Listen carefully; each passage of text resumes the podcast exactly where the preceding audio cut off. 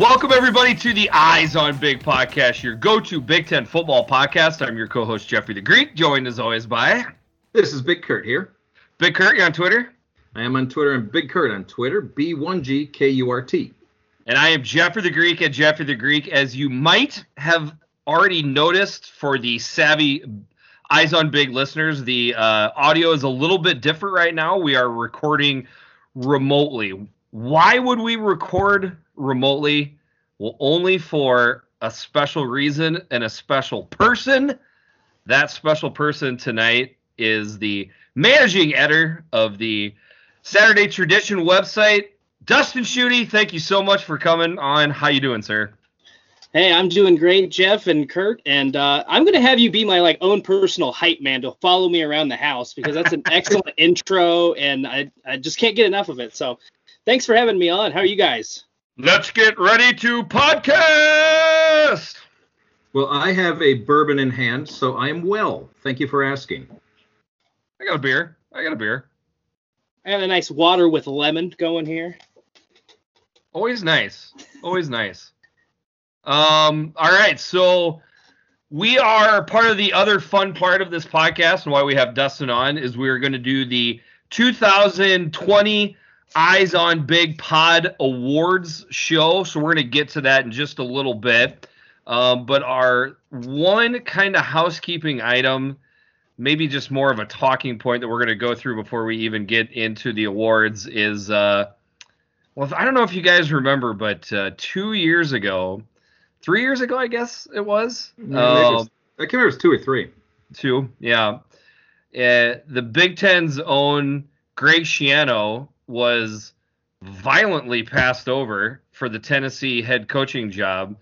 Pitchfork Nation came out, aka Vols Nation came out and refused to let Greg Schiano in. So that has worked out well, I would think, for for most Rutgers fans if you pulled them. And it's not working out so good for Tennessee. It is a full meltdown. It's Chernobyl level meltdown. Um, anyways, Dustin, I'll start with you. Takes on this. You're you're closer to the you're closer to the action where you're at. What do you think? Yeah, I'm closer to the action, but fortunately, I'm not so close where I get that Tennessee, you know, kind of attitude where I live. So I'm fortunate in that regard. But, you know, I just go back to that whole situation and how I remember it just being completely like faux outrage that how dare somebody like Greg Schiano think he can coach in that mighty SEC. And we discover that, you know, in year one of Greg Schiano being at uh, Rutgers, he's three and six. And Jeremy Pruitt's third year at Tennessee, he's three and seven, and he had to cheat to be at three and seven, like pretty massively cheating.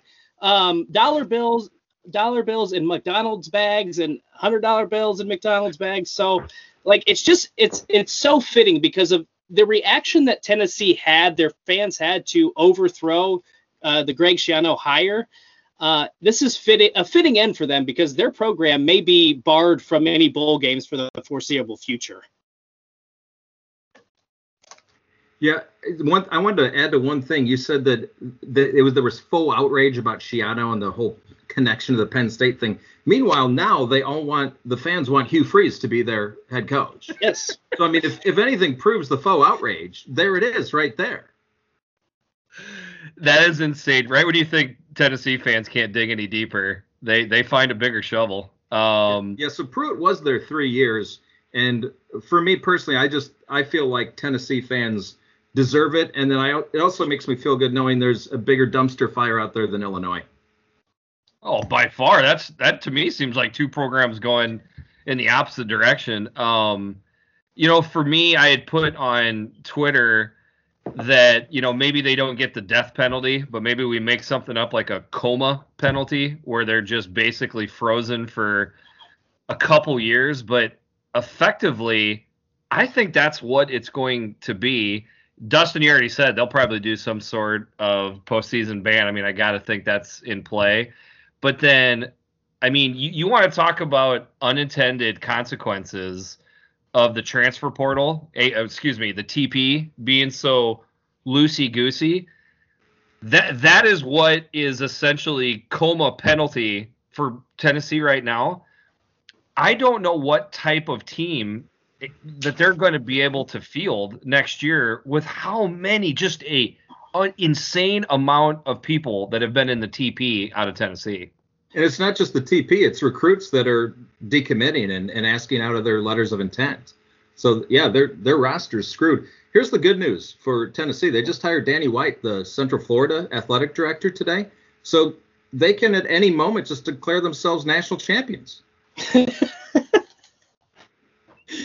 and it'll it'll end a uh, pretty big drought of the national champ. They think they're national championship caliber every single year anyway. So you know, why why not? He's like the perfect AD for them, by the way. But you know, I I chimed in on that tweet that you had, Greek, and it's like I almost think to put Tennessee in a coma or a or give them the death penalty would be like if this is for your own good because they nothing good has come out of that program in like 20 years, 25 years.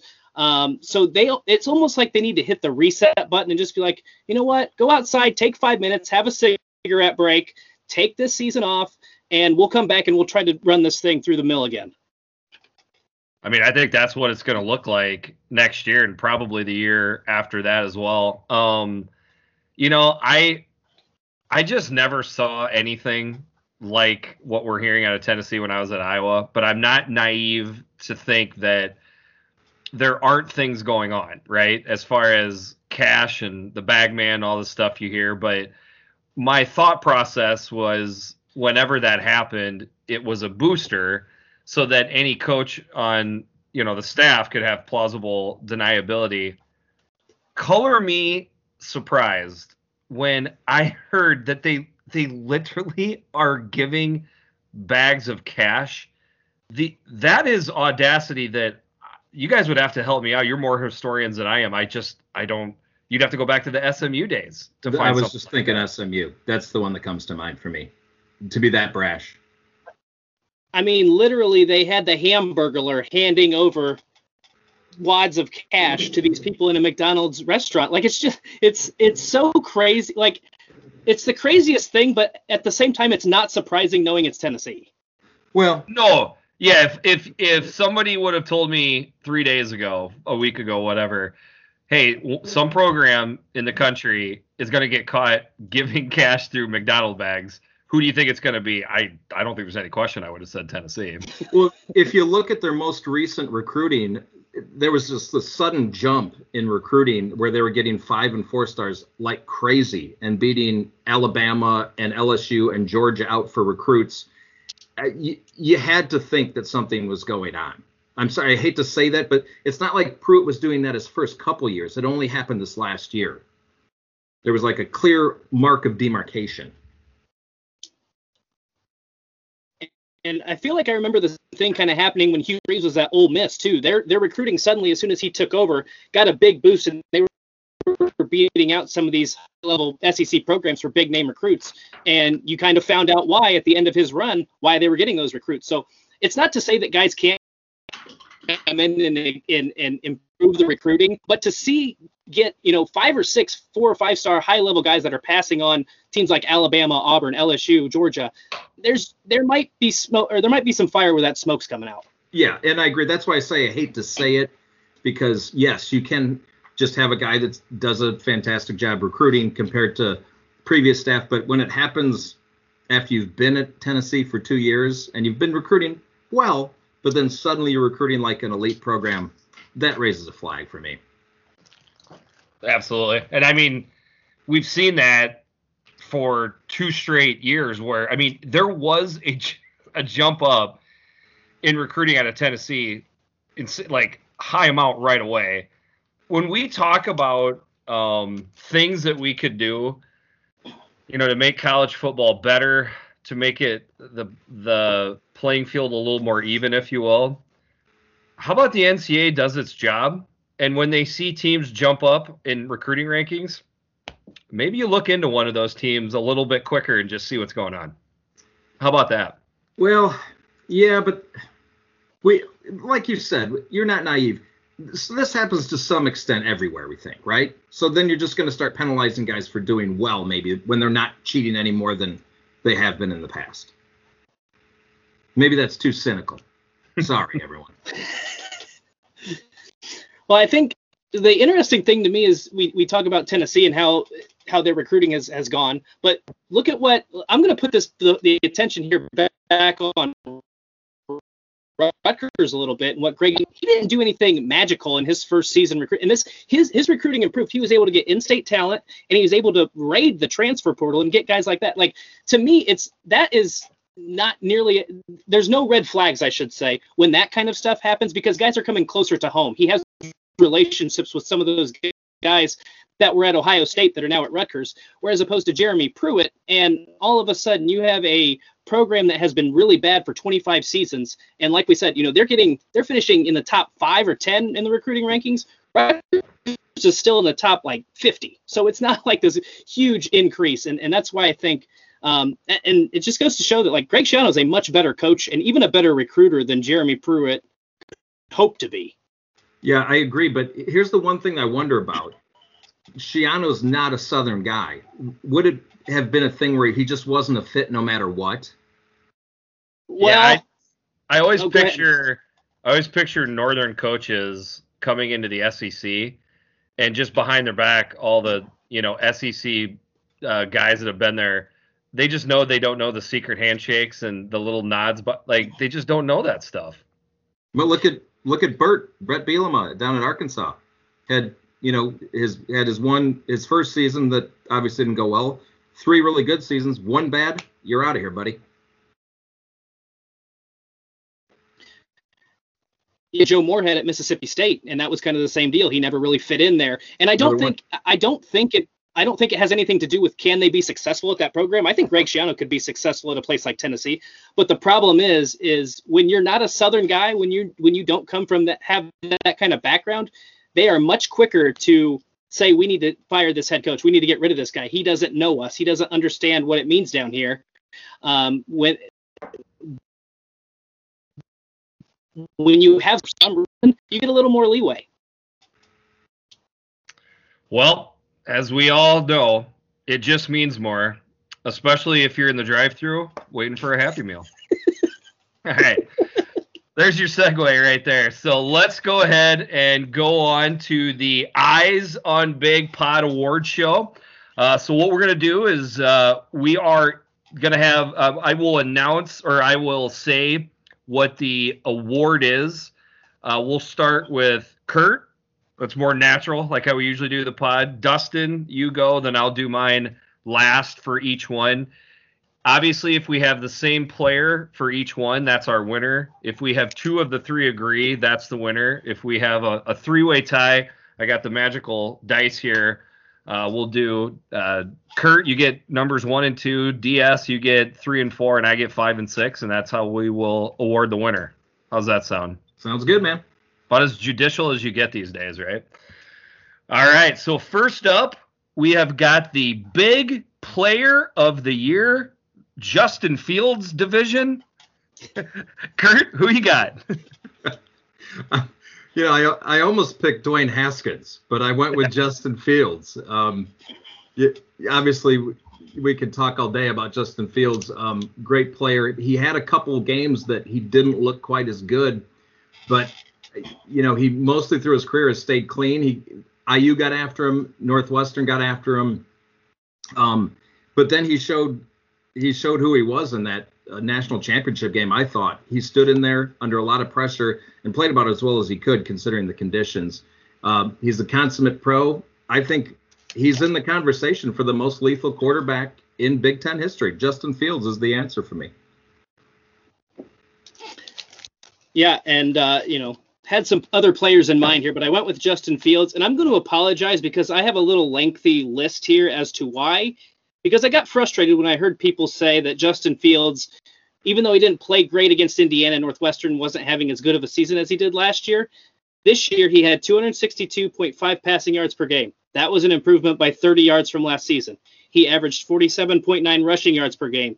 That was an improvement by 13 yards. He threw 70 point, he completed 70.2% of his passes. That was up from 3% last season. Every time he averaged 8.1 yards per play. So every time Justin Fields threw a football pass, ran the football, he averaged 8.1 yards per play. That was up by half a yard from last season. His only number that was down was touchdowns from 3.6 to 3.4, and obviously he had six interceptions. And uh, last year he only had three interceptions. So Mel Kiper and Todd McShay, who say he might be better off by playing another season at Ohio State, he was better this year than he was last year. The defenses at Indiana and Northwestern might have been a little bit better than what you're giving him credit. And so that's why Justin Fields is my Big Ten player of the year. And I'm tired of people saying that maybe he should stick around Ohio State for another season because he was better this year than he was a season ago. All right. I'm a, I apologize for that rant, but that's my answer.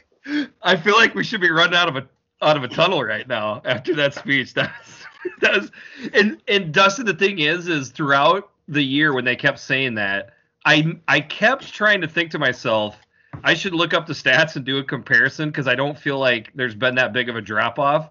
So, dude, you just killed it right there. And what I would add is, you know, not only did Indiana have a dang good defense this year, and obviously Northwestern does almost every year, this year being no exception, because of you know all of the Rona, you know, red tape that that every team had to fight through, especially Ohio State Olave, like I can't believe how little attention Olave being out of some of those big games did not receive in national attention. You're you're trying to tell me if you took Devonta Freeman away from the Alabama offense, there would be no difference in Mac Jones' play.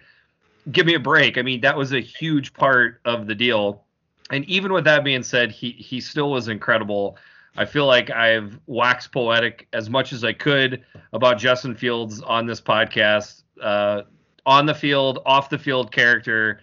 I, I, absolutely love the dude. I hope he has all kinds of success in the next level. So the big player of the year, Justin Fields division is Justin Fields. All right, we move on. to add on. a couple things to that. Um, yep. If we are running onto the field, I think after that rant, PJ Fleck needs to be leading us. but I also want to add that you know, J- Dustin, you did a great job breaking that down. Let's not forget, Northwestern was the number one pass defense in the country. So, and, and uh, yeah, he threw a few interceptions, but he also he also had a lot of made, did a lot of damage through the year against that great defense.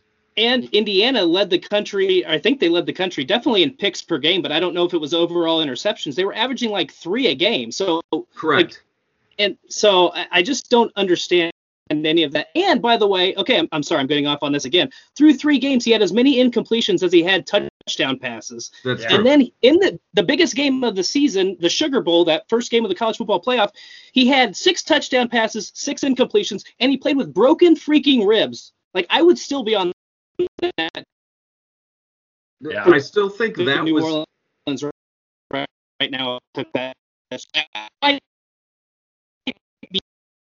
um, he played through it. Yeah, you kind of cut out there, but yeah, I mean, I think you were talking about how he played through it, and that's, you know, I understand Justin or uh, Trevor Lawrence will probably be the number one pick, but I still to this day just don't think it's this obvious who's number one and who's number two that it's made out to be. Um, you know, I think it should be closer to a Peyton Manning, Ryan Leaf. Bad example because I don't think either one of these quarterbacks are going to flame out like Ryan Leaf. But you know what I mean? I, I just feel like it should be more of a comparison. This dude was a five star quarterback too. You know, like I. And anyways, I would say Clemson was the best game he ever played in his career. Yeah. Against yeah, that, yeah. against another amazing defense. All right, um, we will move on. I'm pretty excited for this one. I I got some ideas. I can't wait for you guys to uh, give your answers. So the big player of the year, non Justin Fields division. Kurt, you go first. Okay, let's see if I can do this. His name is Mo I Brahim. 201 carries for 1,076 yards in seven games, mind you, and 15 touchdowns. The guy's a bowling ball. He's about five foot two. Okay, maybe he's a little taller than that, but he just steamrolls over people. Uh, he was he was the lifeblood of the Gophers this year for me. Uh, also 5.4 yard average for me. Mo Ibrahim is the non Justin Fields Big Ten Player of the Year. Yeah, I agree with Kurt. I also had Mo Ibrahim for all the the reasons he just mentioned. And I mean, you know, you got to a point in the season where defenses expected him to run the ball 20 to 25 or more times per game, and they still couldn't stop him. Uh, he was just, he was incredibly fun to watch. And the fact that he's coming back next season and a chance to see him play 12 or 13 games, uh, I'm, I, he could easily hit 2,000 yards next season. Yeah, I kind of figured. I, I remember um, Dustin had gone off. He had he had also waxed poetic about Mo Ibrahim pretty much all year long. So I was pretty confident that that DS would go with Mo. Not surprised Kurt did. That's my pick as well. I mean, what I think about is when you look at his stats, he could have had the same stats in a 12 game season, and he still might have been the, the first team Big Ten running back, you know, or, or running back of the year. His stats were that good in a, you know, extremely shortened uh, season. And another thing too is, you know, I wouldn't exactly call the the um, uh, supporting cast around him elite to use a PJ uh, term. It just it was a step back from last year. You know, Tanner Morgan looked a little off. Obviously, they they lost a you know huge receiver in Tyler Johnson, the NFL. Um, uh, their their best receivers, you know, Agent Zero's in and out of the lineup. The O line was shuffling. All of that stuff was going on. Mo Ibrahim just mowed through people like it didn't really make that much of a difference. Well, um, so yeah, I, I, I'm very impressed by Mo, and he deserves all the accolades that came his way this year. I don't think you're you're I think you're underselling it by saying the O line was shuffled. I mean, Kurt, Curtis Dunlap out for the year, uh, out for the year. At, towards the middle of the season, their OL got all rode up, and they were playing freshmen, and I think even a walk on at one point, and it just didn't seem to matter. You give Mo the rock, and he's going to get his yards, and he's going to get his touchdowns. All right. Go ahead. Go ahead, DS. And, and uh, you know the thing was, it's almost like overnight Minnesota had to change its identity. It went from this pass heavy offense and, and a, you know a guy like Tanner Morgan who was considered a Heisman Trophy candidate, and all of a sudden Mo I- Ibrahim is the guy. Uh, and that's not an easy thing to do to take on that much of a, a workload after you were a pass heavy offense a season ago. So, you know, not only did he take over in the fact that he was the, the best offensive player on that team, but he was he proved to be like a you know the team leader from that standpoint. So I was I was really impressed with what he did all season long.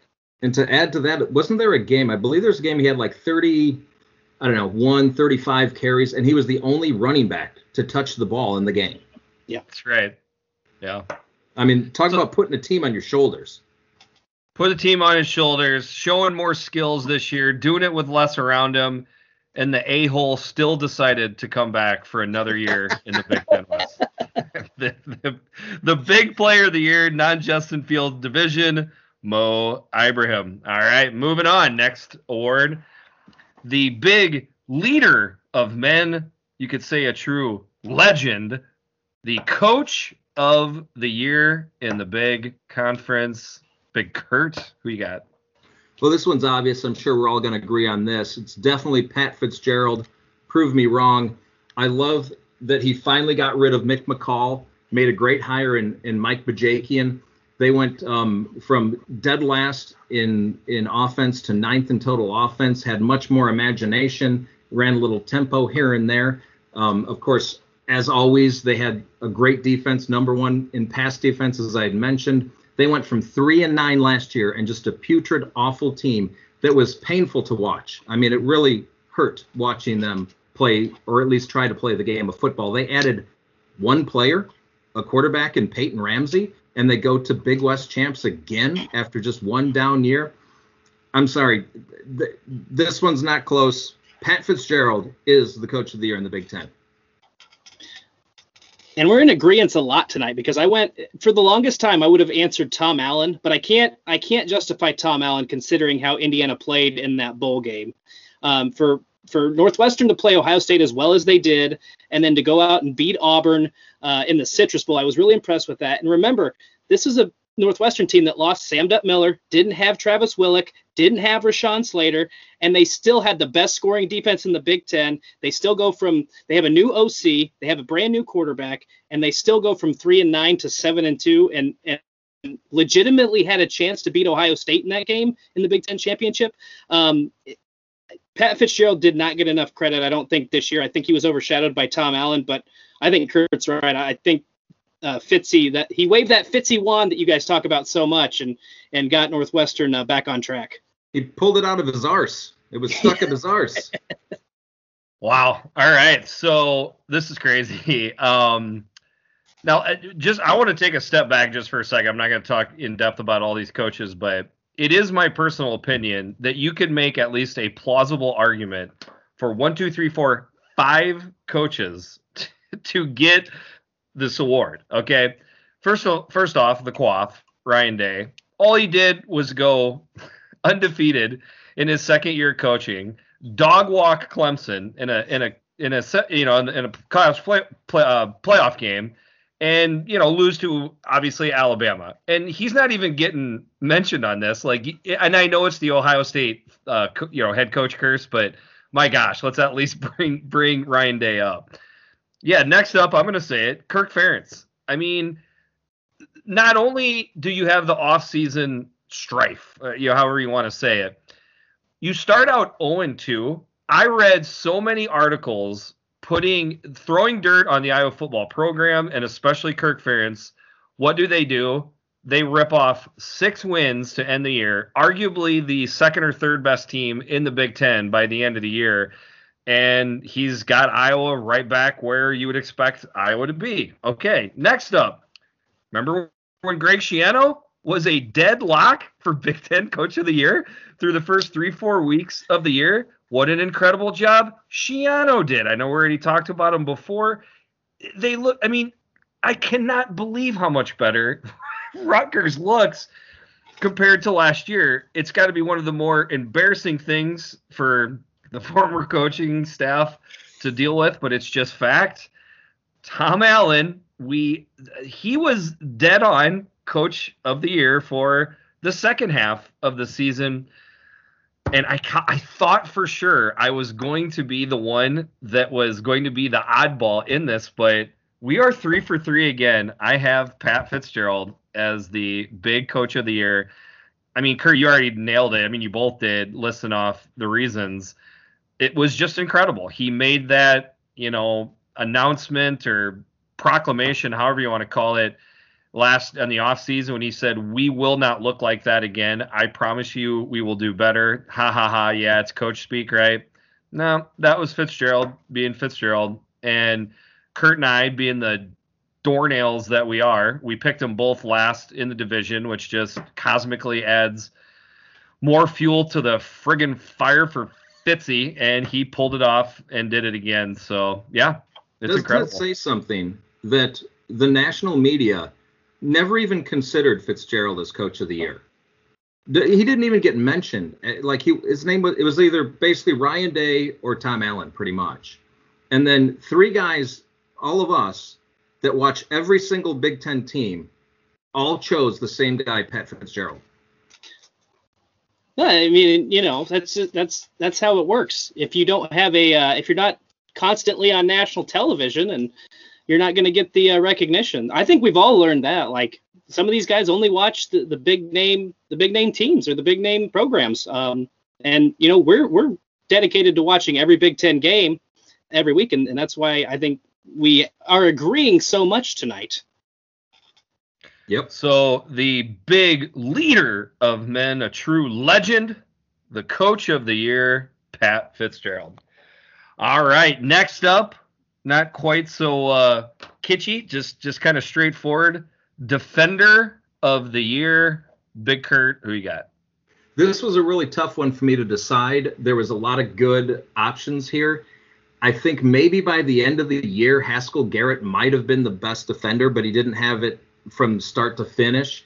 I love me some Olakunle Fatukasi from Rutgers. He led the conference in tackles.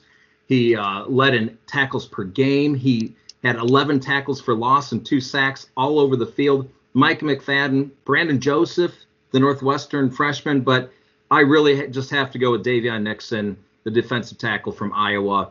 Um, played eight games, 13 tackles for loss, which was number one in the conference, five and a half sacks, which was number two in the conference. For an interior guy, that doesn't happen too often. He changed games. He he disrupted the offense. He got in the backfield, and everyone loves a fat guy touchdown. He had easily the best fat guy touchdown we've seen in, in a number of years for sure. So for me, Daviyon Nixon, Iowa. Well, much like uh, Greek went uh, and mentioned a lot of different names for the Big Ten Coach of the Year, I'm going to mention a lot of names for Big Ten Defensive Player of the Year. A lot of them are from either Indiana or Northwestern. I had Micah McFadden down, Tiawan Mullen, uh, Jamar Johnson, Jalen Williams, Paddy Fisher, Chris Bergin, um, Blake Gallagher, and Brandon Joseph. But I went with Daviyon Nixon uh, because I eventually I had to ask myself this question: If I'm building my own Big Ten fantasy defense, who's the one player I'm going to start with? And I just come, kept coming back to Daviyon Nixon because I think he's such a game changer um, that I think he trumps everybody else. And I don't, I know a lot of those guys put up some big numbers and some great stats, uh, but Nixon, you just watch him play and you just when you see it, you know, and that's what I felt like when I watched him. You you just knew you were watching greatness when he was on the field.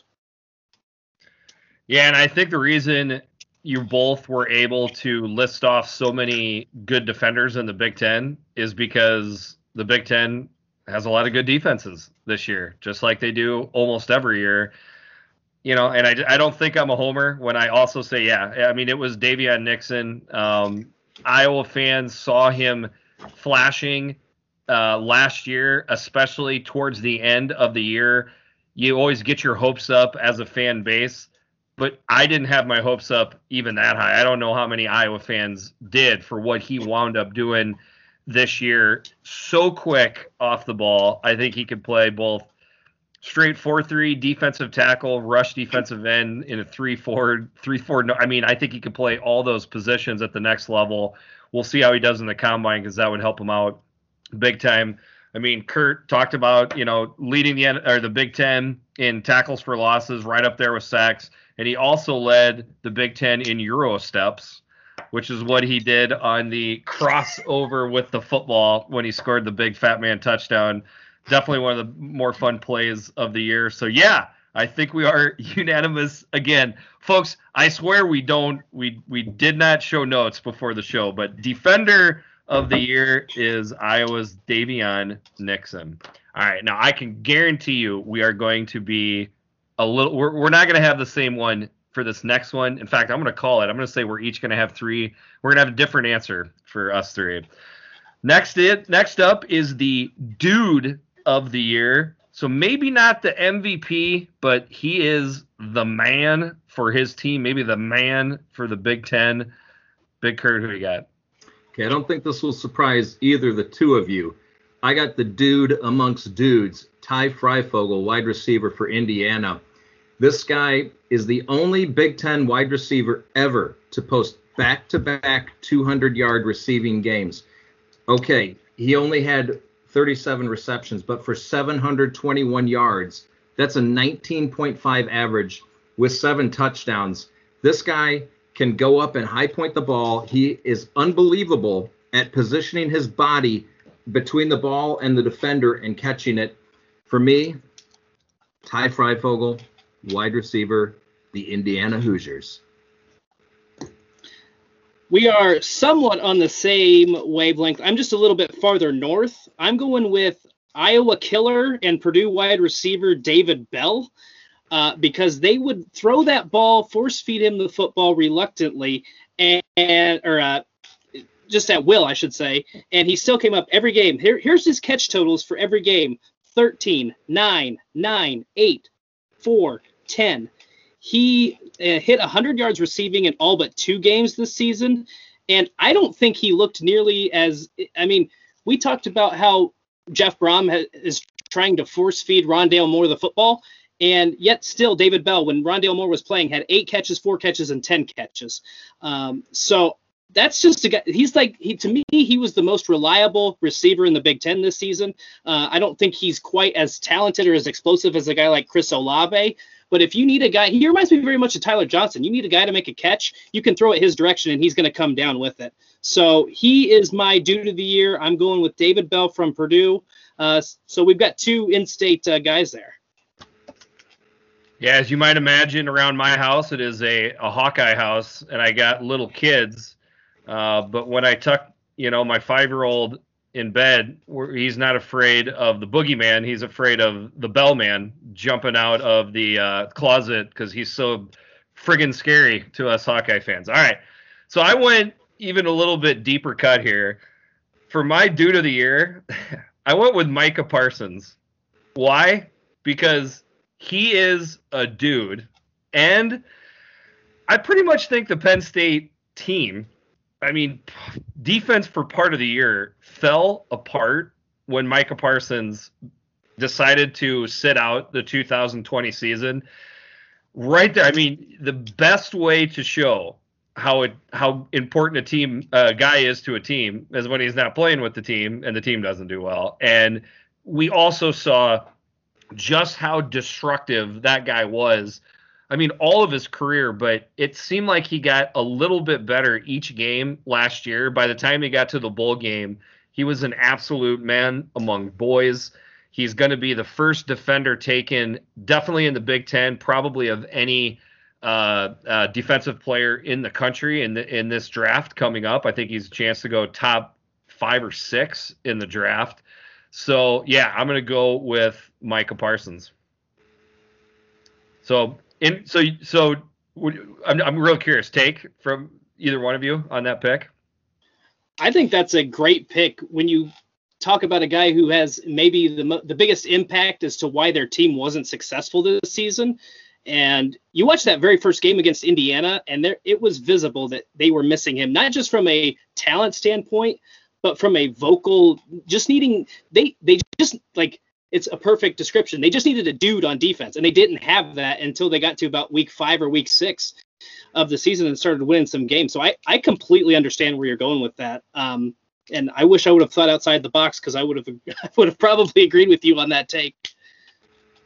All right, but as predicted, we had a three-way tie, so I will use the magic dice. So one two is tie, three four is David Bell. Five six is Micah Parsons, and it is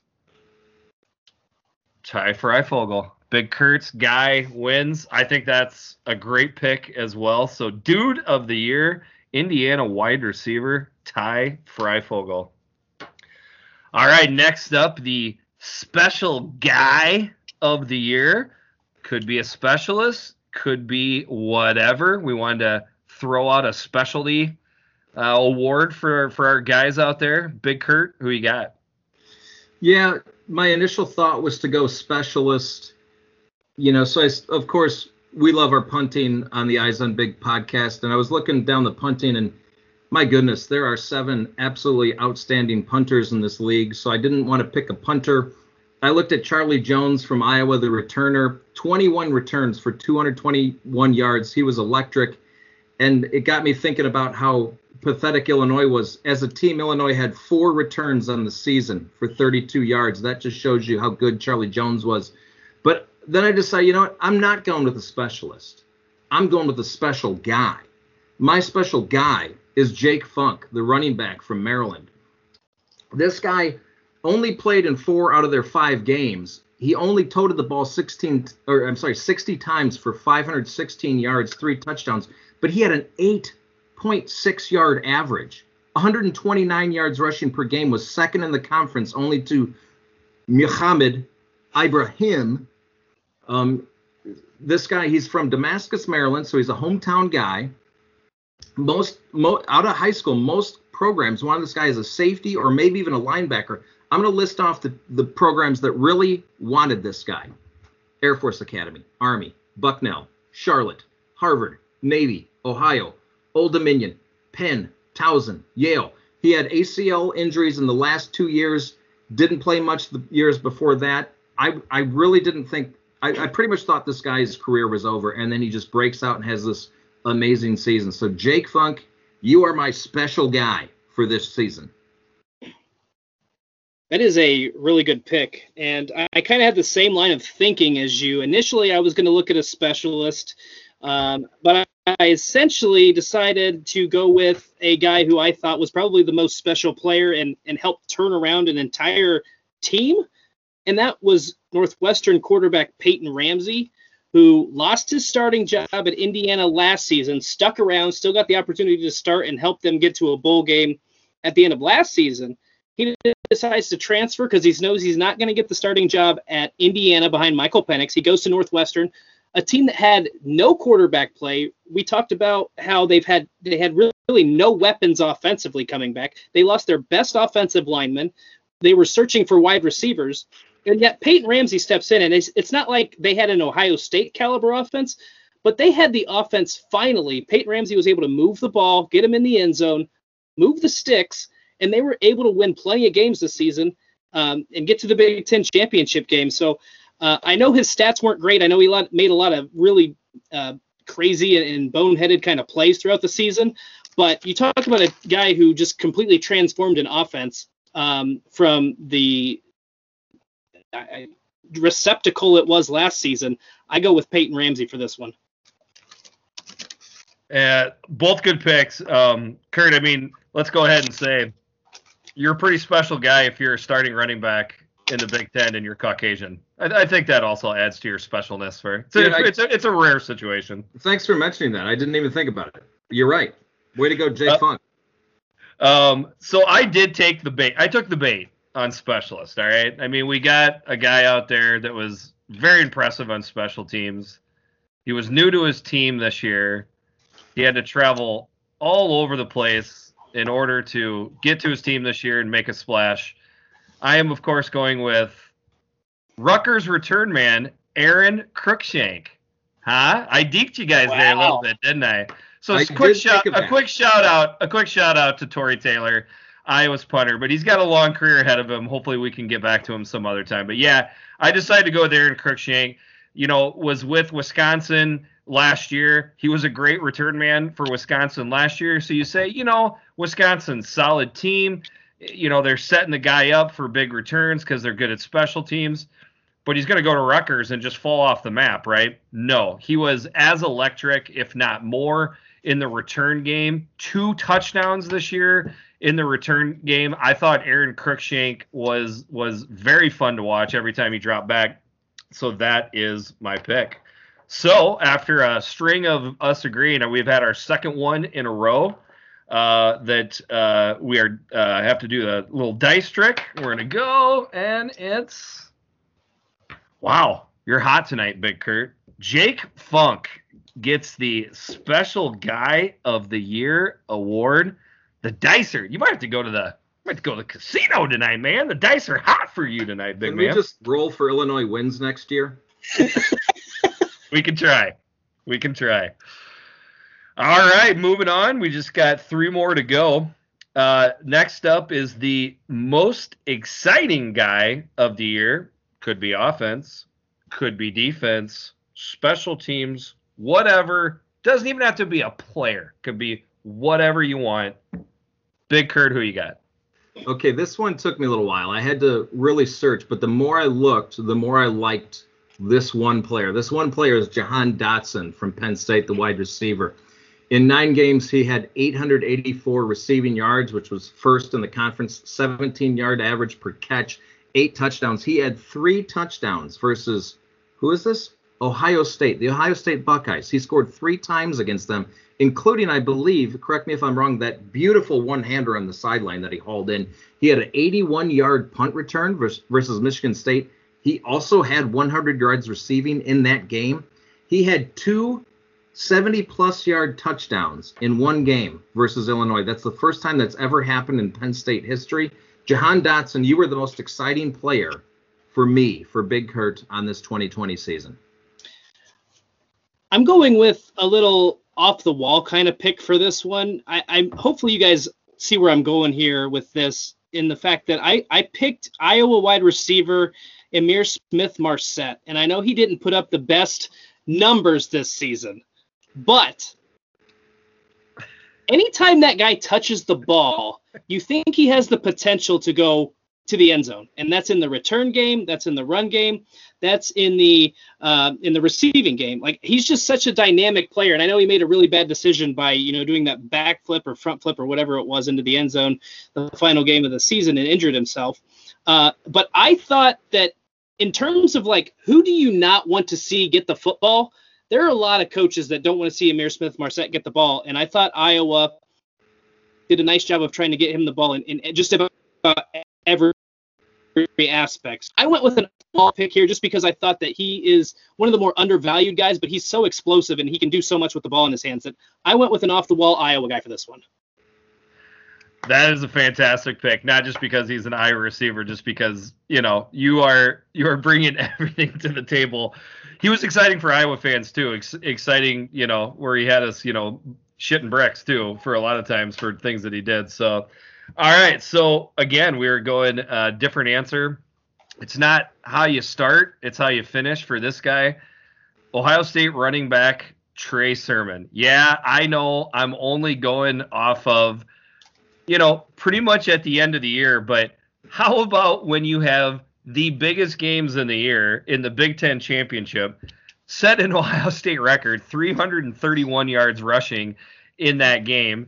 and then you follow it up by the going to the first round of the college football playoff. Nobody's given Ohio State a chance. Nobody's going to move the ball on this amazing Clemson front seven. And what happens? He rips off 193 yards rushing, 61 yards receiving, by the way, in that game.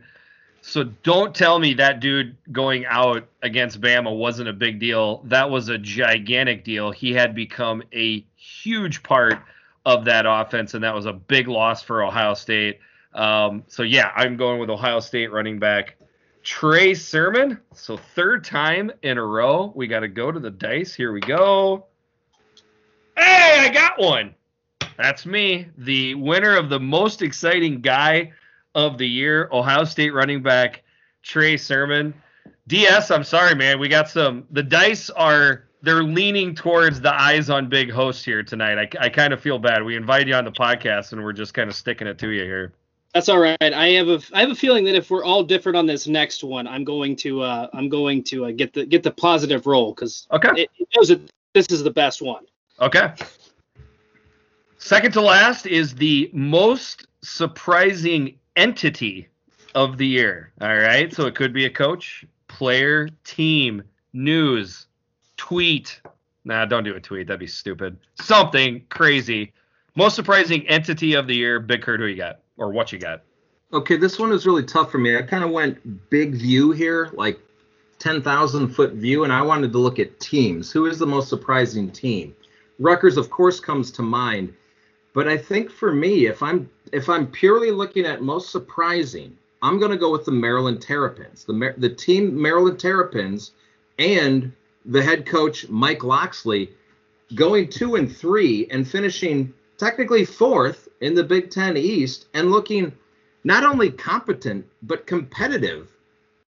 Especially that Penn State game. The Penn State game just jumps out at me. I th- that was the most surprising game of the year for me personally. And I want to go a little deeper. The offensive line play. I thought th- this offensive line was going to be a disaster when I looked at it preseason. I didn't know how they were going to block anybody. They were actually pretty competent, at times even good. Now, of course, Locks fired his offensive line coach just recently because Locks does Locks things. But the fact that Maryland won two out of five games to me is the most surprising thing that happened in the entire Big Ten season. They won uh, 40% more games than I thought that they were going to win this season. I'm going to be honest with you. I didn't think they'd win a Big Ten game this year. Uh, my entity of the year, okay, I'm going really big picture here, and I'm going with the reason we had a Big Ten football season, and I put the entity of the year as the state of Nebraska. And I understand that Iowa had something to do with this. Ohio State had something to do with this. Bruce Harreld, at the the president at Iowa, um, he fought. You know, Kristina Johnson, the president at Ohio State, she fought to have a Big Ten season. But as soon as the season was canceled, like that that meme of, of Bernie Sanders sitting at the inauguration with his legs and arms crossed and folded and looking grumpy, like that was the entire state of Nebraska watching ESPN from like August 15th until September 15th when we finally got Big Ten football season back or whenever it was. Like, kudos to Scott Frost, to Bill Moos, Ted Carter, Ronnie Green, every fan out there for bitching and moaning and saying, hey, this isn't right. And when guys like Paul Finebaum, Desmond Howard, uh, Mike Wilbon went after you and said, kick their ass out of the Big Ten, or Nebraska doesn't have that cachet. It wasn't about how good Nebraska is or whether Nebraska belongs in the Big Ten. It's about, hey, we can do this safely. Our coaches, our athletic directors, our administration, our entire state thinks we can do it. And there were a lot of players in here. There were a lot of player parents. There were a lot of players that were involved in getting us a Big Ten football season. But Nebraska kind of kickstarted it. They were the guys that first stood up and said, "Hey, we think we can do this." Uh, and I don't, I don't know if, if if Scott Frost and Bill Moos don't come out and say, "Hey, we're going to look to play somewhere else if you're not going to let us play this season." Uh, I think that gave Ohio State and Iowa confidence to say, you know what, we're going to back their decision and we're going to try to get this done. And eventually we did. There's all kinds of different great teams and coaches, but my entity of the year is is the state of Nebraska and everybody that played a role in, in getting us a Big Ten football season when it looked like we weren't going to have it. Wow, you guys are all over the map and you're doing a great job. I thought for sure at least one of you, if not both of you, would be with me because uh, I had the Indiana Hoosiers as the most surprising entity of the year. Not just the wins, okay, because obviously that was that was huge, but to a certain degree, you could have seen that coming coming off the heels of last year where they were definitely an improved team and they had a lot of returning starters, but right at the beginning of the year, you know, the the the reach for the end zone pylon that will go down that will be in the Indiana Hoosier football complex till the end of time to beat Penn State. They motor through the the Big 10 conference up to the point where they play Ohio State. Sure Ohio State gets off to a big start, but they come back. They hung with Ohio State. Then they're compelling and surprising because they lose their quarterback. But then they still win games. They beat Wisconsin. They're also compelling and surprising because then they get shafted by the Big Ten and don't get to go to the Big Ten champion. Like every time you turned around, the Hoosiers were in the news. Like this was even national news was paying attention to the Hoosiers. So then they get, you know, screwed out of the uh, um, Big Ten championship, or I mean, just kind of basically, it's it's how it went down because I don't think they would have been able to play in that game anyways. And then we're like, well, what a great team. They're going to cap off the season by killing this Ole Miss team in the bowl game. And they are a compelling, surprising story again. They don't put the Big Ten patches on their jerseys and they go out and they play like a big pile of dung versus the worst defense that I've ever seen in my entire life nothing Indiana did was normal this year. Everything they did was crazy from start to finish. I'm shocked that I'm the only one that wound up with Indiana. With that being said, you both had you both had great answers. Well, can I add to that though, Greek? They play Ohio State. They get down 35 to 7, which we all expected. And then they come back and only lose on the difference of a Shaun Wade pick six touchdown. Insane. That's a good answer. Yeah. All right. Here we are again. Uh, started off strong agreeing, finished off strong not agreeing with each other. So we go back to the dice again. We'll see if Dustin can get a win. Sorry, DS. It's me again. I will. So for the most surprising, compelling entity of the year, it is the Indiana Hoosiers. DS, I honestly I feel I feel bad at this point. I I thought about lying, but I just feel like if I put that out, that karma out in the universe, just it comes back and gets me somehow. Well, Indiana got screwed enough there towards the end of the season by the Big Ten and the College Football Playoff Committee, so they I'm okay with that one being uh being an Indiana Hoosier, uh, them them winning a category. Maybe maybe next year the Hoosiers just, just say, "Hey Big Ten, just throw some dice. Let's let's let's just decide it like that. We feel better about that." All right, last one of the year or last one of the podcast, excuse me. Game of the year in the Big Ten Conference, Big Kurt. Okay, I think this one. I think it's pretty easy. I, I came down to three, but I, I, I did like the Maryland versus Minnesota game overtime. Maryland 675 yards, 10.6 yards per play in the game for Maryland. Also, Minnesota did great offensively. Tua runs it in to make it 45 38. Minnesota scores that touchdown, but then the, I don't know, eighth string kicker walk on that they pulled out of chemistry class misses the extra point loses. I thought the Big Ten championship game was good. Uh, Northwestern making everybody's uh, sphincter pucker a little bit, up 10-6 at halftime and dominating that game. But I have to go with Indiana versus Penn State. The 35 to 28 win uh, for the Hoosiers. Uh, Whop Philyor scores the touchdown. Penix with a two-point conversion. Uh, to me, that was the game of the year. The, the play of the year probably, and the game of the year. Yeah, I agree with you because that game had everything, especially in like the last three or four minutes where Penn State had it locked up, and then Devyn Ford runs it into the end zone and gives Indiana a chance, and then Indiana is able to tie tie the game and nearly force overtime, and then their kicker comes out and, and onside kicks it and nearly cost them the game in regulation. And then, as you said, the play of the game with Michael Penix, um, maybe he was in for the two point conversion, maybe he wasn't. Then, but uh, that was just such a that was such a great way to kick off the Big Ten season. It it was easily the most memorable game of the season for me. And I'm sorry, I misspoke. I, I said 35.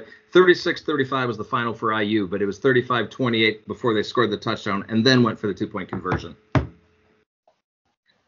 So, okay, I'll be honest with you. I I took kind of the side route here. Um, I was pretty confident that you guys would go with Indiana uh, and the Penn State game, which it's the winner, and it and it should be. With that being said, I think it's a one A and one B. Um, and and by the way, Big Kurt bringing up the the Maryland Minnesota game, that was an awesome pull because what a fun Friday night that was. That was a blast watching that game. and it actually, you bringing that up also reminded me of the Minnesota Purdue game that Friday night. You know, Friday flex were a blast this past fall. I, I know Minnesota fans were getting tired of them, but I thought they were a blast. With that being said, to me, Ohio State 49, Clemson 28. I know it wasn't a compelling game. I mean, Ohio State would have had to effectively fall asleep behind the wheel in the second half for Clemson to even get back in the game. But the the storylines going into that game, I mean, everybody was expecting Clemson to just walk all over Ohio State. That that line was around seven and a half. It went up at half or before the game because people just like Clemson's gonna just kill them. It's Trevor Lawrence. It's that Clemson defense rounded into form that poor Ohio State team from the Big Ten, they just don't have a chance. They don't have a chance. And the Buckeyes steamrolled Dabo and, and did not look anything like the 11th ranked team. And for the Eyes on Big podcast, that was huge for the Big Ten conference. I think it got a lot of respect back. Other Big Ten teams look pretty good in the bowls too. I mean, it helps out a little bit. So for me, that was the biggest game, the, the game that I probably enjoyed watching the most, watching Dabo get his lunch force fed right down his throat. That was fantastic. With that being said, we have a two to one consensus for the winner. So the game of the year is Indiana 36, Penn State 35, week one of the season. That was a great, great game. Well, sadly, guys, that's it we're out of awards unless you guys have any any shoot from the hip awards that you want to go with right here. Hmm. I don't know. Bourbon drinker of the year. I'm gonna I'm gonna have to go I'm gonna have to go with Big Kurt on this one, I think. Nice. Yeah. That was a big Dustin, who you got? Bourbon drinker of the year. I got I'll go with Big Kurt. I'll trust your judgment on that one since you're closer to it. I'm also going with Big Kurt. Unanimous.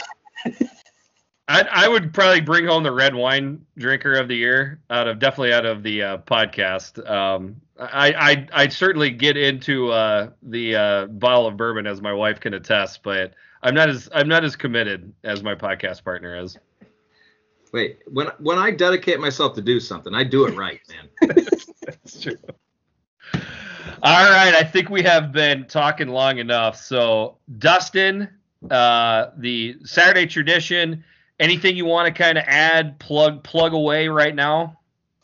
Um, not so much as a plug, but I just want to say that for all the negative attention that the Big Ten and and all the, you know, we can't play college football this season. If you appreciate not that kind of journalism and writing, we steered clear of that for most of the season. Um, we had a pretty strong belief that we could play. It was a strong belief that we should be playing football. Um, so I want to throw that out there. Um, and so visit our website. We're always covering Big Ten football, Big Ten basketball, Big Ten baseball. And I would be remiss to say that if anybody has any questions for me about getting into this profession, I think one thing that I learned doing this this year is that we don't have enough people covering the sport that love this sport. And doing this job is not easy um, doing this job. I, I started out working as an academic advisor. I was writing and I was calling high school football games. You know, a lot of times I would go to bed at 3 a.m., wake up at 6, and do it all over again. So it's not easy. Um, but if you ever have any questions, if anybody wants to get into this field, start writing, start podcasting, doing what you want to do. Because what I learned is we have too many people that don't care about this sport, don't love this sport, um, and would probably rather write about something else. And that's just fine. But we need more people who love and, and, and enjoy college football to be covering this sport. So if there's anything I can help with, I don't have all the answers. I don't have the connections, so I'm not going to get you a job. But um, any anything I can do to help, I'm happy to to assist in that regard. So I just wanted to mention that. Second time in this podcast where I feel like now we're coming out at halftime. That's what I feel like. That that was like a halftime speech right now. Diaz, thank you so much for saying that. I honestly feel awful. Probably, if I could speak for Kurt, he probably does too. We should have been the ones plugging you with with that compliment. You were spot on. It's not bragging if you're talking if you're if you're telling the truth. That was straight up truth.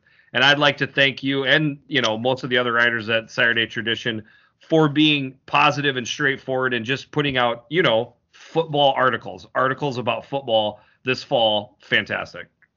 Uh, thank you for that. And and like I said, you know, my job is to write about college football for people who love college football, and that's what we wanted to do. You know, this was this was a tough time for just about everybody. Um, this was a tough year, so you know, writing about football, talking about football, if it took your mind off off the real world for even five minutes, um, then we did our job, and and hopefully we were able to get that across. Yeah, I second what uh, Jeffrey the Greek said. Um, never saw a single article from Saturday Tradition that wasn't about football. It was it was glorious. Thank you for that, Dustin. Yeah. Thank you guys. I appreciate you checking it out, and uh, hopefully we can continue to do this, and we'll get a full 13 game or 12 game schedule, 13 games with bowl games next year. Hear, hear. All right. I am Jeffrey the Greek. And I'm Big Kurt. This has been the Eyes on Big podcast. Thank you so much for joining us, and we will talk to you soon.